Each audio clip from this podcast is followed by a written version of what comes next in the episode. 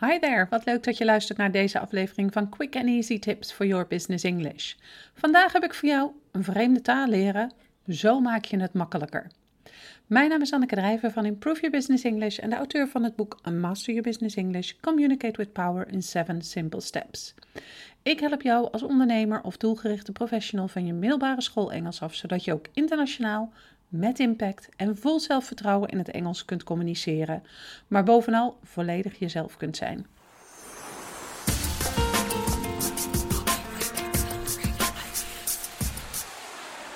Twee weken geleden heb ik je in de podcast een aantal factoren gegeven die antwoord geven op de vraag: waarom is een vreemde taal leren zo moeilijk? Ik begin met een korte recap. Allereerst is het met verschillende onderzoeken aangetoond dat mensen verschillen in de ease waarmee ze een taal leren. Dit wordt vaak een talenknobbel genoemd en heeft te maken met verbindingen in je hersens.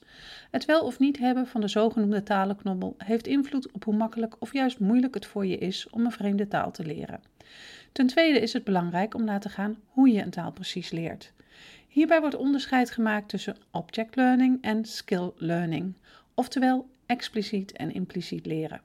Volgens verschillende onderzoekers moet het leren van een vreemde taal behandeld worden als skill learning en zal dat zorgen voor het vergemakkelijken van het leerproces.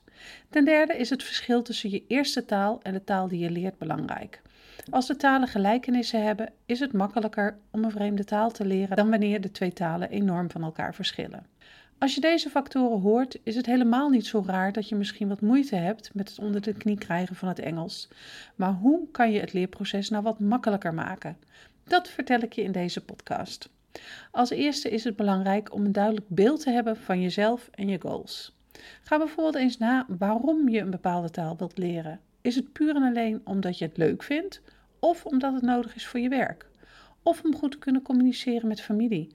Aan de hand van het doeleinde kun je bepaalde onderdelen van een taal wegfilteren. Ben je bijvoorbeeld van plan Engels te leren omdat het nodig is voor je werk, dan is het belangrijk om je doelbewust te richten op Business English. Daarbij gebruik je andere woorden dan, dan wanneer je Engels wil leren om te communiceren met familie of wanneer je op vakantie gaat. Door bepaalde dingen weg te filteren heb je vervolgens meer tijd om je te focussen op wat relevant is voor jouw taaldoel. Ten tweede geef ik je graag mee dat het het allerbelangrijkste is dat je geniet van het leerproces. Je leert namelijk makkelijker en leuker wanneer je er ook daadwerkelijk lol in hebt. Wat dacht je van een leuke app die het leren leuk maakt? Een aantal weken geleden is er een blogartikel uitgekomen genaamd Verbeter je Engels met deze vier language learning apps. In dit artikel worden vier top apps behandeld waarmee je je Engels op een leuke manier kunt verbeteren. Wat dacht je van chatten met een native speaker? Of een verhaal lezen met de vertaling ernaast? De link naar de blog vind je in het artikel van de podcast op deze site. Een andere manier om het taalleerproces leuker te maken is door jezelf als het ware onder te dompelen in de taal. Dit kan klein, maar ook heel groot zijn. Van een film in de doeltaal kijken, daag jezelf eens uit door de ondertiteling uit te zetten, naar een kookcursus in het Frans, maar een vakantie in het land waar ze jouw doeltaal spreken. Zoals ik net ook al heb gezegd, is het belangrijk om je als het ware onder te dompelen in de tooltaal. Wil je Engels leren? Probeer dan veel Engelse televisie te kijken, Engelse radio te luisteren en Engels te lezen. Probeer waar het kan Engels op te zoeken. Je zult merken dat je de taal leert als een speer.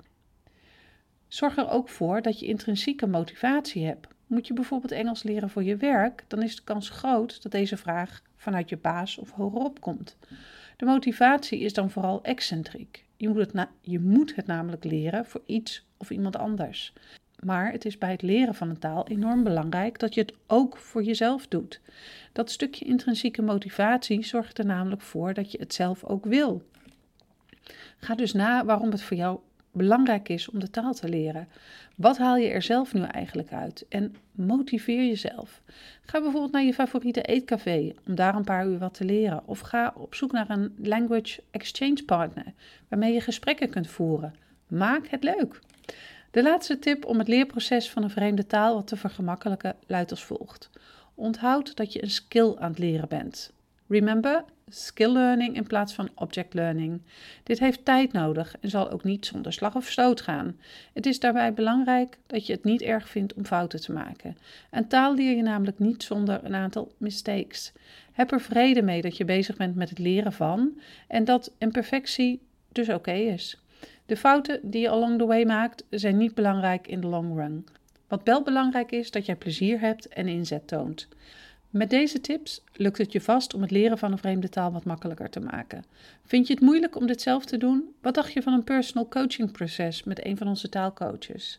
Daarnaast hebben we ook een groot aantal cursussen, trainingen en e-boeken voor je om je op weg te helpen. Deze kun je bekijken op de site onder producten of stuur vrijblijvend een e-mail om meer informatie op te vragen. Als je deze aflevering hebt geluisterd, zou ik het enorm op prijs stellen als je een review voor ons zou willen schrijven op SoundCloud of iTunes. Dit helpt anderen weer om onze podcast te kunnen vinden en daarmee hun Engels te verbeteren. See you next time met quick and easy tips for your business English.